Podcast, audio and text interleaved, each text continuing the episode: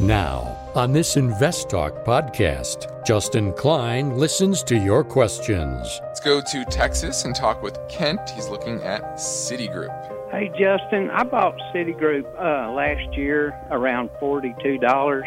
I'm just wondering, what do you think about that? Is just keeping it as a core holding, or would this be a good time to just book the profits and drop back to one big giant bank? And provides unbiased answers. Citigroup historically has very up and down performance. If you're going to own large a large bank, I think J P. Morgan's the one to own. InvestTalk, over thirty-one million downloads and counting.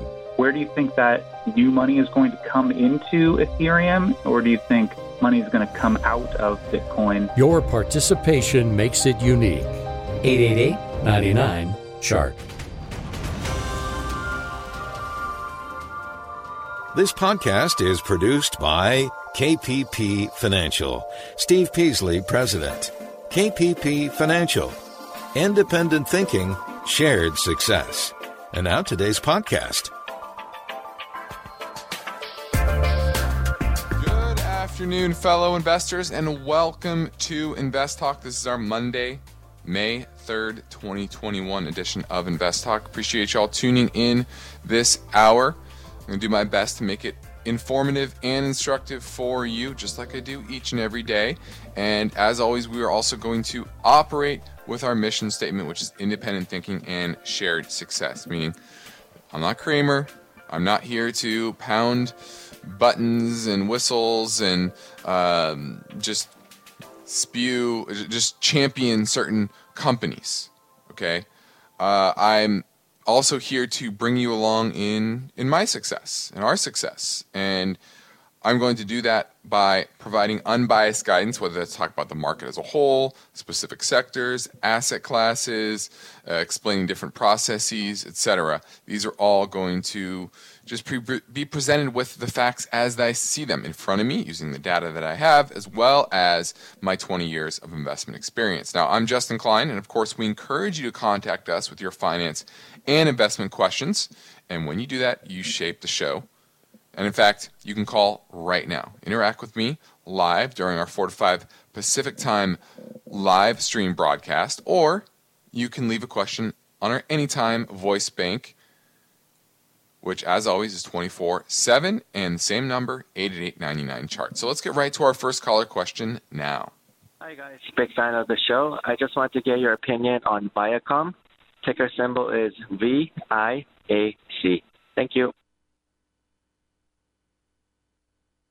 This one got kind of swept up in the, what was it, the Archegos? Yeah, Archegos. There we go. The the Credit Suisse issue. A lot of banks kind of got swept up, lost a, a lot of money in it. And you had a massive, massive reversal. And this is a great example of when one particular fund, or maybe a group of um, big money funds, kind of get go in there and they bid up shares, either through owning the underlying stock or through call options, which uh, this this fund did did a little bit of both, I believe. And so when it came undone, the stock just did a full round trip, basically back to where it was in the fall of last year. And just shows you how irrational or um, yeah, irrational, I guess, uh, uh, the st- stocks can get. And this thing really went parabolic. In the bottom of the COVID crisis last year, it was at eleven dollars and change. It went all the way up to one hundred dollars here before this kind of unwound at the end of last quarter. And now we're back at thirty-nine dollars, which is uh, basically about where it was when COVID hit. A little bit, little bit higher than that. Um, so the big question is, how are their businesses doing? Are they improving to a better extent than they were pre-COVID? So twenty twenty, they made four dollars and twenty cents, four dollars and eighty-four cents in twenty nineteen. twenty twenty-one, expect to make three dollars and ninety-nine cents, next year four dollars and nineteen cents. So they're not even supposed to make back next year, get back to where they were pre-COVID. And this is a company that's in the media business, but a lot of media properties that in some ways are struggling. C B S is probably their biggest asset, and that is tied towards cable. And as we know, cord cutting uh, is continuing.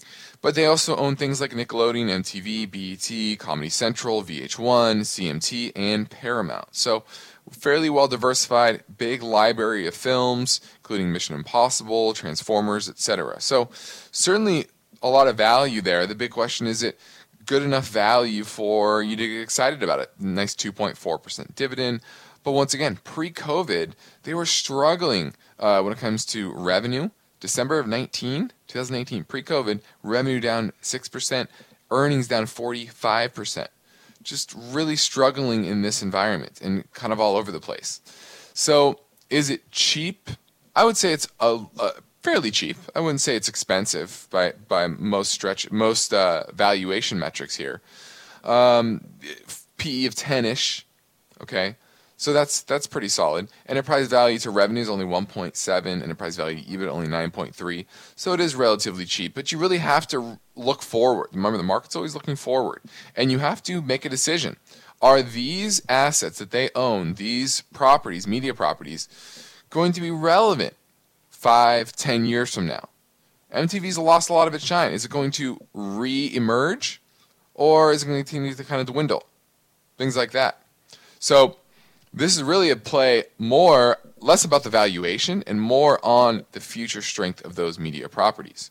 Um, so that being said, don't love it. So I would probably pass on it and find better opportunities in, I wouldn't say more surefire, but just more certain uh, industries. Now, to achieve financial freedom, you will need the right information and effective strategies. And that's why I am here to help you deal with this changing market environment. It's what you saw today. Growth struggle. Struggle. Value drastically outperformed. Commodities were up nicely across the board, not just the precious metals, which had a very, very good day, but also uh, uranium had a very good day. You had copper uh, have a good day. You had uh, oil and natural gas. Those both had good days. And what was interesting was the dollar was weak, um, but the ten-year treasury yield, yields were down. And historically, we've talked about this, lower yields tend to be better for your growth side of the market because of that discount rate, if those future cash flows, et cetera. But you had a struggle across the board. The NASDAQ was down, let's see, sixty-seven points. Not a huge down day by any stretch of the imagination, but that's a solid two-thirds of one percent. And you had the S and P that was up eleven points, up a quarter of a percent. And you had small caps, so let's look at the Russell. That was up eleven points also, but about a half a percent. Okay? And so it just shows you the dichotomy there where the tech side of the market, the NASDAQ, really, really struggled. And you had names like Google, down ten bucks. Amazon, down eighty bucks. Apple was up about a buck slightly, but you're just seeing a lot of these names that had really good earnings, really great earnings, struggle. A lot of the tech names, okay? So that was the market today. Continued rotation out of growth into value. Now we're heading into the very brief break. So Dave from Cleveland, hang on. You'll be next. And my phone lines are open now at eight eight eight, nine nine, chart.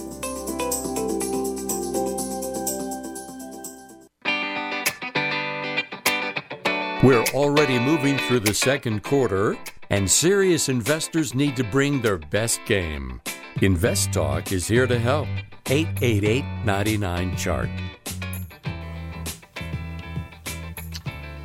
Let's go talk with Dave. He's in Cleveland. He's looking at Abbott Laboratories. Do you own it, Dave, or looking to buy it? Looking to buy it. Okay. And why are you looking to buy it? Uh... I was looking for like a long-term hold. Okay. Um, it has a yield of uh, one point five percent, and it's a little bit of a pullback. Just get your thoughts, and thanks for taking my call. Yeah, no problem, Dave.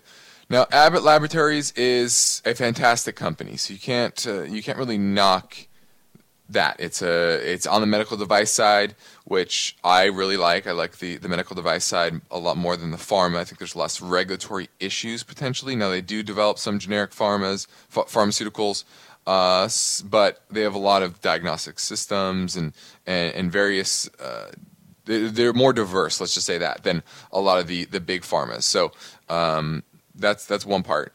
And – they consistently grow their earnings. twenty fourteen, they made two dollars a share. This year, this was like five dollars and four cents. So in seven years, they've increased their earnings one hundred fifty percent. That is a nice, solid, consistent grower. Last quarter, earnings up thirty-five percent, revenues, uh, or sorry, earnings up one hundred three percent, revenues up thirty-five percent. And like you said, nice one point five percent dividend. My issue is that it is a bit stretched here. And I think uh, technically it's starting to weaken, okay? So I think you're going to get probably reversion to the mean. And I think this could trend back down somewhere around one hundred dollars a share.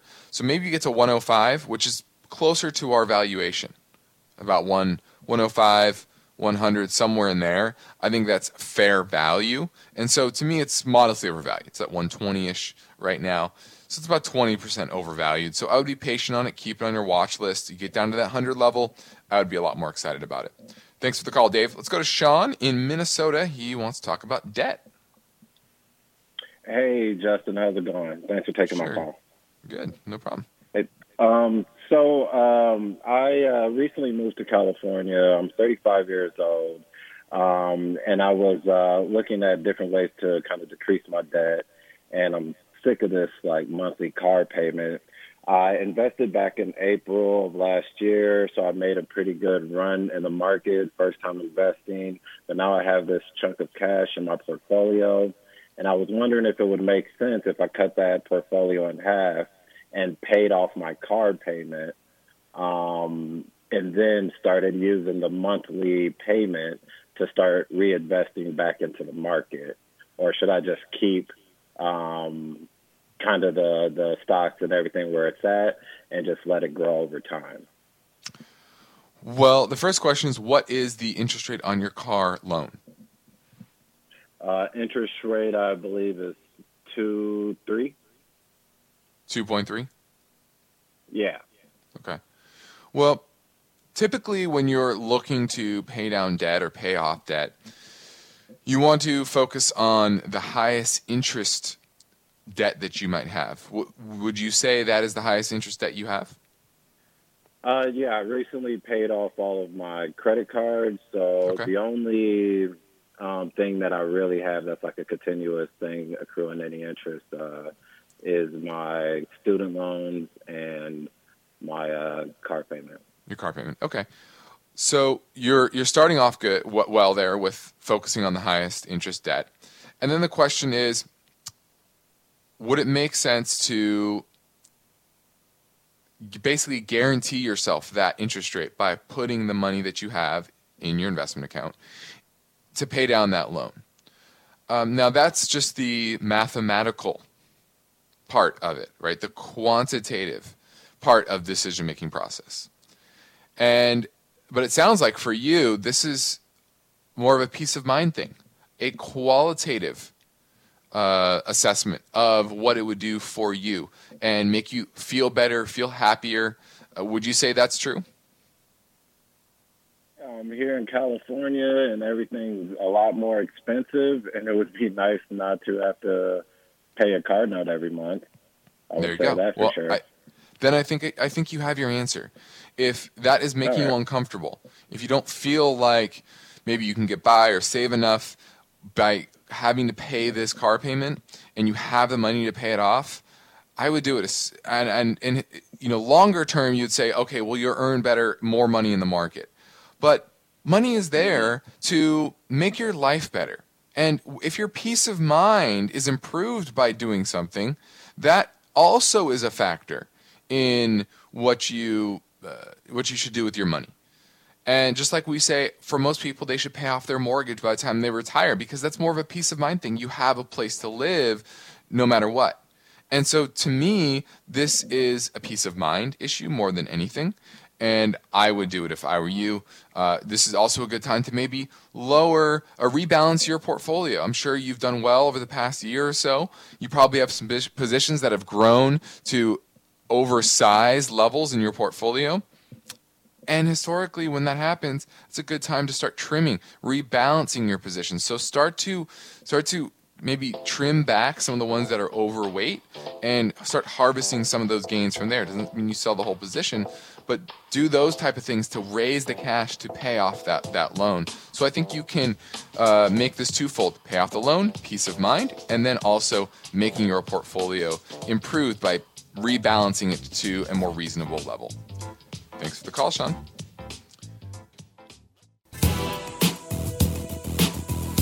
For investors, the goal of achieving financial freedom requires unbiased information, strategic planning, and determination. Congratulations! You found the podcast that is dedicated to helping you succeed. Invest Talk. Let's go talk with Mark in Ohio. He's looking at CarMax. Do you own it, Mark, or are you looking to buy it? Um, yes, I own it. I picked it up around ninety dollars a share, mm-hmm. um, and I was calling to get your guys' evaluation. I was wanting to get back into it, but I wasn't, I'm not one hundred percent sure um, of the evaluation or where's another good buying point, or what's your guys' um, outlook on CarMax. Well, technically, it remains strong, continued to make higher highs and higher lows after the explosive move, really to start the year. We started twenty twenty-one at about ninety-five dollars-ish, somewhere in that range. Now we're at one thirty-seven-ish at the close today. Our value is, though, probably closer to that one hundred, one oh five level. And but but technically it's strong. It's once again making higher highs and higher lows, so I can't really argue with it in that sense. And we're in this time where used car prices are very strong, which means that as long as they can go and buy enough inventory that is at reasonable prices, they have high demand for their products. A lot of money going to the hands of people, and they're looking to go spend it in various ways. And so historically, this is a very strong business. Return on equity has hovered between fifteen and twenty percent for a couple decades now, and it's a well-run business. It's it's probably one of the most well-run businesses, and continues to grow its footprint and its its uh, heft within the used car market. For everyone else out there, if you don't know what they do, they own two hundred twenty used car retail stores. And they actually have one new vehicle store, which is pretty interesting. But they they sell a lot of a lot of uh, vehicles, four hundred twenty-six thousand used vehicles last year. And let's see, it has about three point five percent of the entire used car market share between zero and ten years old. So it doesn't sound like a lot, but remember, the used car market is pretty big. So uh, technically it's fine. Fundamentally, it's in kind of the sweet spot currently because of the backdrop of the economy. Um, I think back half of the year, maybe you start to get into some trouble as the stimulus wears off. Uh, but I would be looking for technical indicators to see the weakness. Um, so right now, if I'm holding it, it would be a hold. It wouldn't be a buy because I, I worry a bit about the back half. But I would be having a, a stop of a, the hundred-day moving average. Right now, that's around one nineteen. It's going to continue to go up as it stays above that. Uh, and I would use that as your out mark. Thanks for the call. Okay. Yeah. Let's go to Texas and talk with Kent. He's looking at Citigroup. Hey, Justin, I bought Citigroup uh, last year around forty-two dollars, and I was wondering, um, it's made a big move. It's still priced really well, though. The price to tangible book was zero point nine four today and an earnings yield of around ten. And, and I'm thinking, you know, looking at it as a car, I hold J P. Morgan Chase also, and I'm I'm just wondering, what do you think about that, of just keeping it as a core holding, or would this be a good time to just book the profits and drop back to one big giant bank? I would say I would cut it back, and and uh, actually I would get rid of it and keep the one J P. Morgan. If you're going to own large a large bank, I think J P. Morgan's the one to own. Citigroup historically has very up and down performance.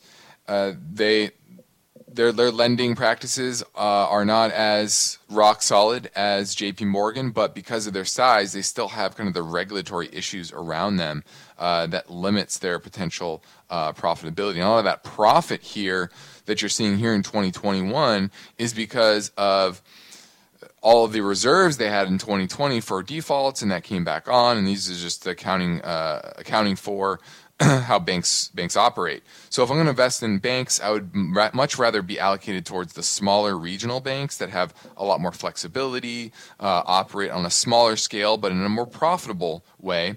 And Citigroup, once again, historically has up and down performance. So I would use this opportunity to get rid of it and reallocate, if you want to keep your same allocation in the banking sector, to a smaller player uh, in the space. Thanks for the call, Ken. Now, my focus point today concerns the story, Verizon exits the media business after paying over ten billion dollars to acquire some of its high-profile properties. Verizon will sell its media group to private equity firm Apollo Global Management for about five billion dollars. Still going to retain about a ten percent stake in the business.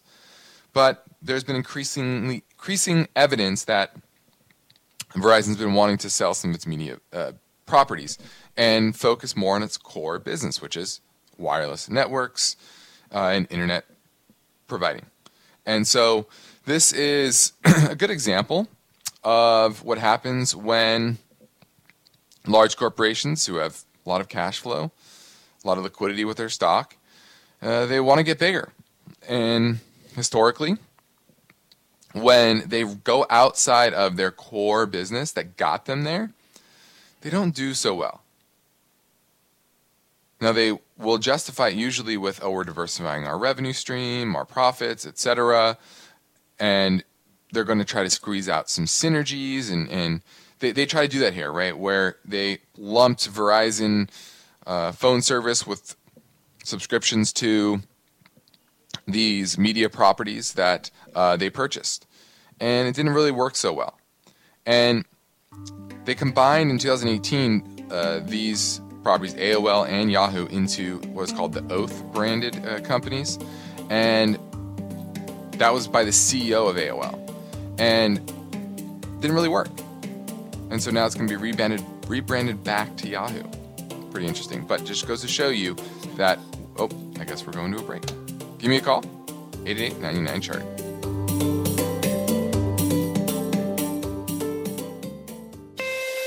This is Invest Talk, made possible by K P P Financial, where principals and Invest Talk hosts Steve Peasley and Justin Klein are independent financial advisors.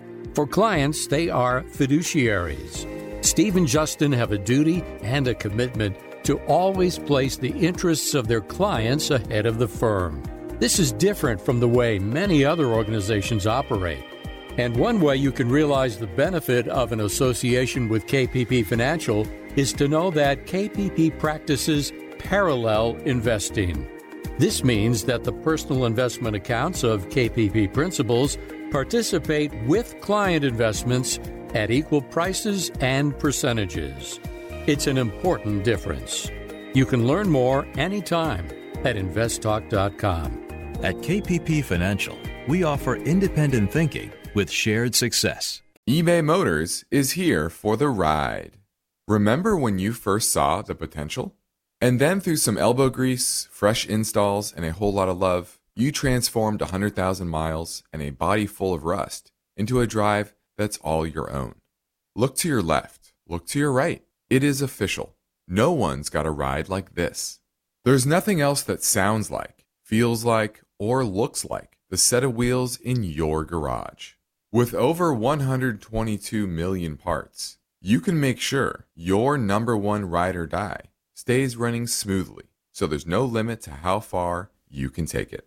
Brake kits, turbochargers, engines, exhaust kits, roof racks, L E D headlights, bumpers, whatever your baby needs, eBay Motors has it. And with eBay Guaranteed Fit, it's guaranteed to fit your ride the first time, every time, or your money back. Plus, at these prices, well, you're burning rubber, not cash. Keep your ride or die alive at ebay motors dot com. Eligible items only. Exclusions apply. At this point, I think almost everyone has heard how generative A I promises to bring us to the next industrial revolution. A I is already shaping society with an impact on daily life that echoes the transformative significance of electricity or the internet. As we take steps to embrace the potential of generative A I, we need to remain vigilant with regard to its exploitability. This is where HackerOne comes in. HackerOne's A I Red Team addresses the novel challenges of A I safety and security for businesses that are launching new A I deployments. The HackerOne approach involves targeted offensive testing by harnessing the collective skills of ethical hackers who are proficient in A I and prompt hacking. In short, A I red teaming is the practice of stress testing A I models and deployments to make sure they can't be tricked into providing information beyond their intended use, and that security flaws can't be exploited to access confidential data or systems. HackerOne seamlessly integrates with your existing tools to enhance communication and collaboration across development, security, and I T teams. So, stay ahead of the game in the battle against cyber threats with HackerOne's attack resistance platform. Learn more at hacker one dot com. That's H A C K E R O N E dot com, HackerOne dot com. You are listening to Invest Talk. Every Friday on the program and the podcast, Steve Peasley shares highlights from the newest edition of the K P P Premium Newsletter. Listen Fridays to Invest Talk. And now, Steve and Justin welcome your calls and questions. eight eight eight, nine nine, C H A R T. Now, before the break, I was discussing the fact that Verizon is selling off Yahoo and A O L to Apollo in, in a about a five billion dollars valuation, and that's about half of what they paid for it. And this is, once again, a good example of how large businesses make poor allocation decisions when it comes to acquisitions. And well, it's not going to sink Verizon by any stretch of the imagination, but that's what dividends are typically very good for. Now, Verizon always paid a dividend, and, and this hasn't precluded them from making a bad investment or a bad acquisition like this. But dividends keep, typically, keep management from spending too much. And saying, hey, I got to hold back on my, on my bids for other companies and other, other other assets in order to make sure that we can continue to pay our dividend. And this, once again, isn't going to sink Verizon's ability to pay their dividend. But I guarantee it's something that they thought about. So maybe if Verizon didn't pay a dividend, maybe they would have paid twelve, fifteen, twenty billion dollars for these type of names and took a much bigger hit. And so uh, another good lesson that if you step out of your comfort zone, out of your core business to make acquisitions, oftentimes it backfires. Now let's head up to Cupertino and talk with Richard. He's looking at W R K, which is WestRock Corporation. Do you own it or look to buy it? Uh, I own it. Uh, it's in my uh, retirement account, so I don't have to pay capital gains. I only got a couple of hundred shares, but it doesn't look like it's making any money right now. Doesn't pay much of a dividend, and I'm trying to scratch my head as to why I want to keep holding it when I can take some money and run. And uh, so, but unfortunately, my uh, investment house has it as a buy rating, and I'm mystified. Mm-hmm. Well, first, I wouldn't listen to your investment house. There's typically conflicts of interest there and, and problems. So I, I would advise to do your own research and make your own decision. But WestRock, it did scrap its dividend back during uh, COVID, it looks like. And this is a company that is doing well in this environment. They make basically packaging for, uh, you know, c- cartons and paperboard.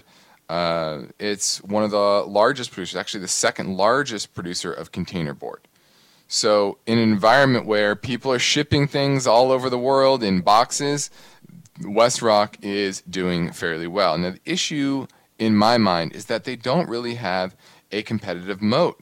Do you really care where your box comes from? Probably not. Now, their free cash flow has been very strong. I like that.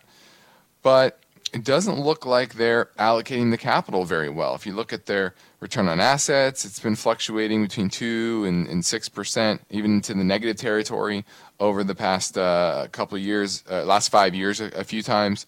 So I would be looking to trim this because I don't think it's a great valuation here at twenty times earnings, but it's also technically perfectly fine, perfectly fine. And in an environment, once again, where people continue to ship uh, things, whether that's online or through other channels, because people are buying things left and right because of the money they have in their pocket, and that's requiring boxes. So I would hold it, but I would have an out on the fifty-day moving average. Right now it's at fifty-seven thirty-seven to close today. The fifty-day is at fifty-one fifty-four. Once again, it continue to rise. I would use that as my out. So I would hold, but have a tight stop on it. Now, we're happy to take your live calls, but I want to make sure we continue to play the pre-recorded questions that came in overnight. So let's get back to the Invest Talk voice bank now at eight eight eight, nine nine, C H A R T. Hi, Justin. I heard a podcast said that Ethereum is going to overtake Bitcoin, in your opinion, this year, twenty twenty-one. So I think Bitcoin has triple the market cap at the moment as Ethereum. Where do you think that new money is going to come into Ethereum to triple the market cap, to overtake Bitcoin, or do you think money is going to come out of Bitcoin and go into Ethereum? I'll listen on the next podcast. Thank you. Well, I'm just going to correct what he said. I actually said by the end of next year is what I was expecting, is that the market cap of Ethereum is going to p- pass Bitcoin. Now, Uh, that could happen quick. The crypto market is crazy, and you you never know. Uh, I just see more potential use cases for Ethereum building as opposed to Bitcoin is fairly static. It's supposed to be the store value, et cetera. Uh, but I think there also is potential for government crackdown uh, because of the energy usage, you know, using the green uh, narrative to shut down or limit uh, the these cryptocurrencies, uh, but also the potential nefarious nature of uh, illegal activity being used uh, or happening using these particular um, currencies. And so there are multiple factors that I see governments potentially shutting down or limiting the ability, not, sh- not necessarily shutting down because they can't do that, but limiting the ability Uh, or the legality of transacting. And I think that's going to come. I, I don't think that governments are going to just sit idly by.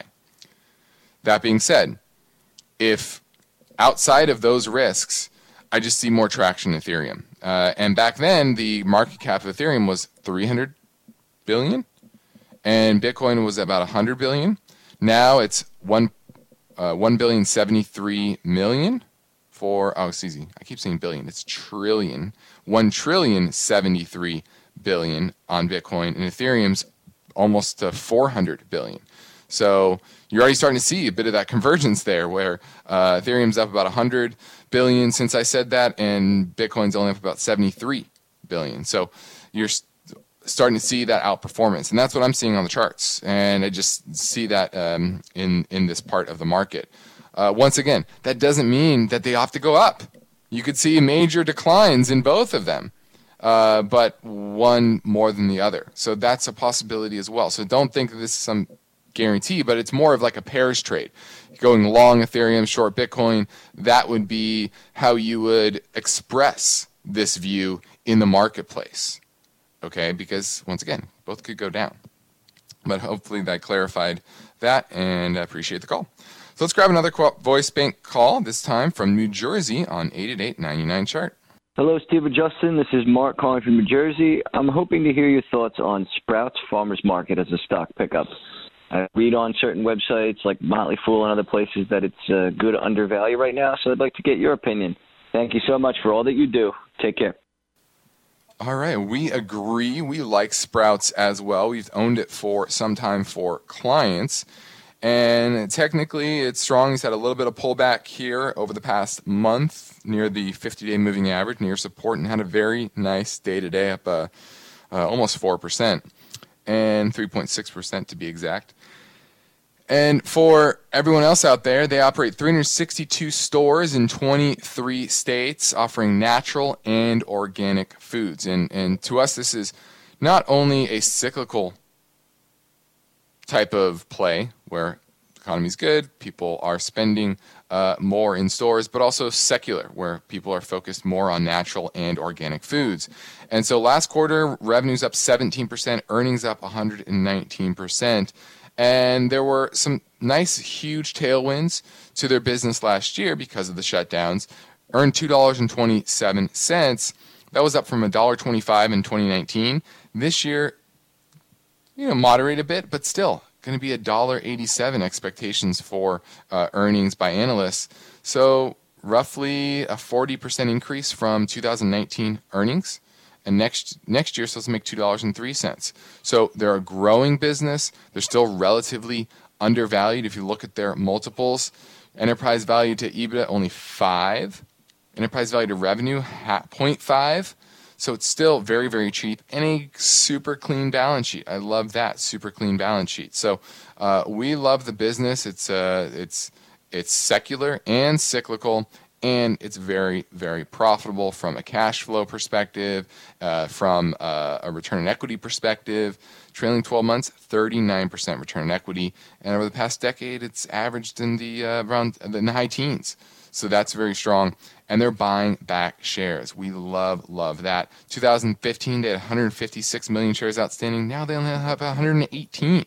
So not only they're expanding their stores, but they're buying back shares. Great combination, great business. Now, twenty twenty-one is well underway, and we're already into the month of May, and the summer is fast approaching. And in this market that we see a lot of changes, and I'm sure you do too, if you're holding too many uh, tech stocks and growth stocks and uh, that used to be exciting, not as exciting anymore.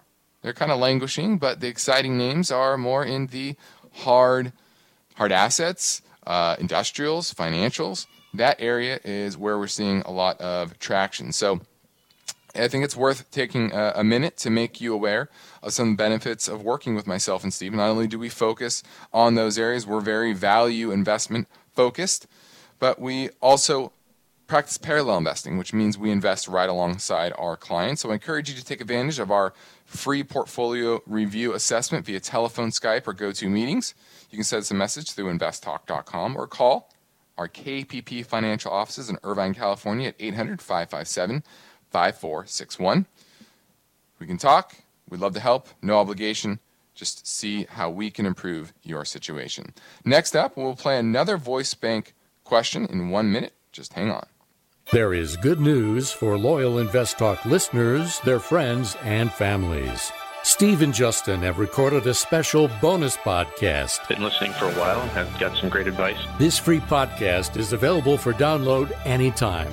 Typically, each day and night, the InvestTalk call center receives more voicemail questions than Steve and Justin can fit into a live show format. Hi, guys. Big fan of the show. So in the bonus program, caller questions will be played back from our voice bank and answered with brief, unbiased, and helpful responses. I think for like the next ten years, commodities are going to be doing very well. It's in the money.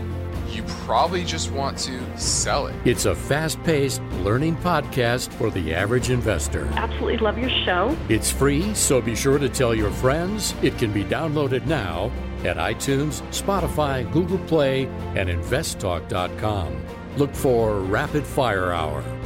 Hey, Steve and Justin, this is Chris from Atlanta, Georgia. I want to say, first off, thank you for your show. We appreciate all the knowledge you give us. I have a small savings account for each of my three children. I have a six-year-old and two two-year-olds. And I thought about putting a small investment account for them to let kind of help that money grow. So it's just going to grow for twelve, eighteen-plus years. Doing this for them, would you just buy indexes? Would you primarily look for growth since they're so young and have such a long horizon? Or would you continue with maybe value dividend investing for them? Just kind of wanted to know a way to organize it. This is something I want to do for them instead of just having couple thousand dollars in a savings account not really growing for them. I'd rather give them this and give them an opportunity to learn and see how money can grow. Appreciate y'all's help. Listen for the answer. Thank you. Well, I definitely think over the next decade plus, you're going to get much better outperformance of the value side of the market. We've had growth outperforming dramatically over the past, call it fourteen years, since two thousand seven. And now we've seen that shift. And so if you're going to use uh, some sort of funds, that's the way I would be leaning. Now, as they get older, I would also start to maybe sprinkle in individual stocks in relation to the things that they like. I think that will be a good way for you to engage with them, for you to explain how equity investing works, and the fact that they can own a product, they can use a product that they that they love, and they can also own a piece of the company that makes that product or service, okay? And there's some connection there to really help them grasp how these things work.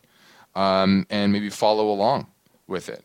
And so that's what, what I would do uh, over the long term. Look for those opportunities as you see them grow and evolve and, and once again, use different products and services and bring them into in front of the computer and say, look, you can own, you can make more money by by investing in the business that uh, makes this great product or service. So I hope that helped, and thanks for the call. Now let's see if we can fit in another caller question here. Let's go to Sid from Canada. He's looking at Microsoft. Hey, Justin, good evening. Thank you for taking the call. Uh, sure. I've been a long-time listener to your show. Thank you for all the great work that you guys are doing. This is regarding mm-hmm. the Microsoft. I'm holding a, a good positions, but I still see that this is one of the great stock for a long, long term. And I need your inputs in terms of is it still a good buying point or we should wait for some pullback? Appreciate your yeah, comment. I would wait for so a pullback here. This is one of those names that had great earnings. And a lot of these tech names had great earnings, fantastic blowout earnings. And they're down, down on the earnings report. That is not the best sign in the world. Let's just say that. Revenues are up nineteen percent last quarter, earnings up thirty-nine percent, and technically it's now rolled over. Now it hasn't broken broken any major support. Major support would be around two thirty-five. Now we're at two fifty-one and change. Uh, but the valuation to me is not super stretched. I wouldn't say it's drastically overvalued, maybe a bit. Um, but I would be more patient with Microsoft and the whole space. See how this kind of evolves. See how this turn evolves. And uh, historically, when you see these great earnings reports with poor market reaction, that's not a good sign. So I would be, I would wait on Microsoft. Now, this is Invest Talk. I'm Justin Klein, and we have one goal here. Each and every day has helped you achieve your own particular version of financial freedom. And our work continues after this final break. So get your questions in now at eight eight eight, nine nine, C H A R T.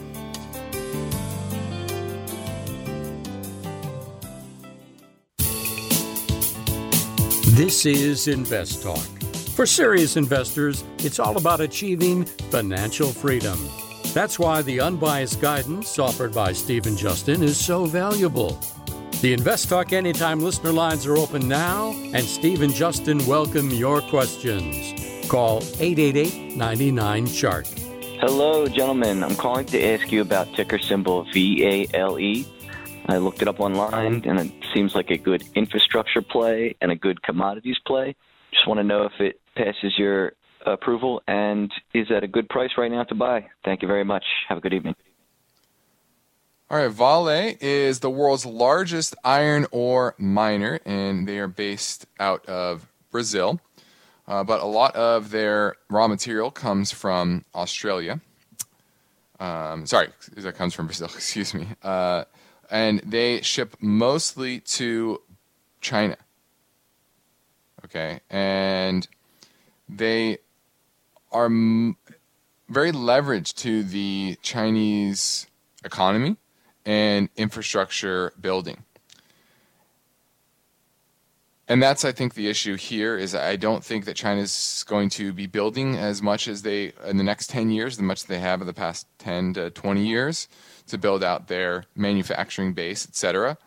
Um, part of that is trade war. Part of that is uh, policy to refocus their economy internally, uh, et cetera. And they have higher costs than companies like Rio Tinto and B H P, which are uh, in Australia. And that's why I don't love this. Uh, eighty-five percent of their forecasted EBITDA is coming from iron ore pellets. So uh, that goes into building steel. And they do have some smaller exposure to nickel, which I like. Uh, but the fact that it's such a small percentage of their overall business makes it a very difficult... It's very difficult to convince me to like it because of the nickel, even though they have uh, substantial nickel exposure, but it's just a small percentage compared to their iron ore. Uh, so overall, I like it. I just don't love it in this space. Um, I rather own some of the other names in the space, I, I, but I like that you're looking at commodities, raw materials. Um, technically, it's fine, although today it was down three cents, even though commodity did well. So I would be... a a pause and wait on Vale, um, but I like that you're looking in this space. Thanks for the call. Now let's quickly follow up with earnings figures, earnings figures, and we are uh, mostly about halfway through the earnings season, and as of Friday, results from eighty-seven percent, results, sorry, eighty-seven percent of those that have reported beat expectations. That's above the historical average of sixty-five percent. And that's not even the most impressive stat. The most impressive stat is that going back to nineteen ninety-four, companies that beat earnings by an average of three point six percent from earnings expectations. This earnings season's, season, earnings are twenty-two point eight percent above expectations on average. And that just shows you. A lot of people have been wondering, why is the market so strong? Well, there you have it. The market is looking forward. The market is always looking forward, always pricing in those expectations and the potential for beating those expectations. So the big question is, is the good news already priced in?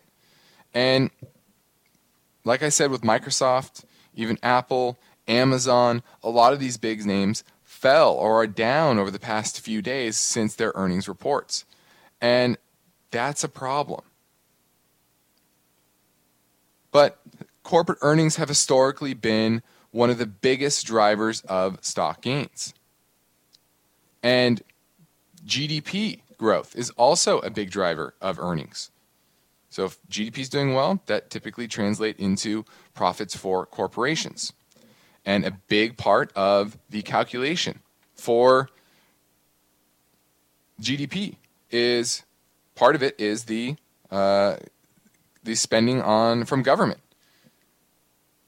The calculation for G D P is consumption plus investment plus government spending plus net exports. Obviously, net exports is always a drag, but when you have government spending so dramatically, you're going to get naturally G D P growth, which is going to feed into earnings growth. And that's what you're seeing. But there you go. That's why the market has been so strong. The big question is, how can companies build on the current earnings report? They're always looking forward, and that's a big question mark that we'll have to answer. Now, I'm Justin Klein. This completes another Invest Talk program. Steve Peasley and I thank you for listening. We encourage you to tell your friends and family about our free podcast downloads. You can get your free downloads anytime time at iTunes, Spotify, or Google Play. And as always, invest talk dot com. You can also browse by podcast topic, too. You can learn more about four oh one k's, cryptocurrency, treasury yields, real estate investing, growth stocks, et cetera. Just read the episode titles until you find the topic of interest. Independent thinking, shared success. This is InvestTalk. Good night. Because of the nature of the interactive dialogue inherent in the format of this program, it's important for the listener to understand that not all comments made will apply to them specifically. Nothing said shall be taken to be investment advice, or shall statements on this program be considered an offer to buy or sell securities. Such advice is rendered solely on an individual basis and at times will require that the investor review a prospectus before investing. InvestTalk is a copyrighted program of Klein Pavlis Peasley Financial, a registered investment advisor, which retains all rights. For more information regarding K P P's investment advisors, call one eight hundred, five five seven, five four six one. Steve Peasley is President and Justin Klein Chief Executive Officer of Klein Pavlis Peasley Financial.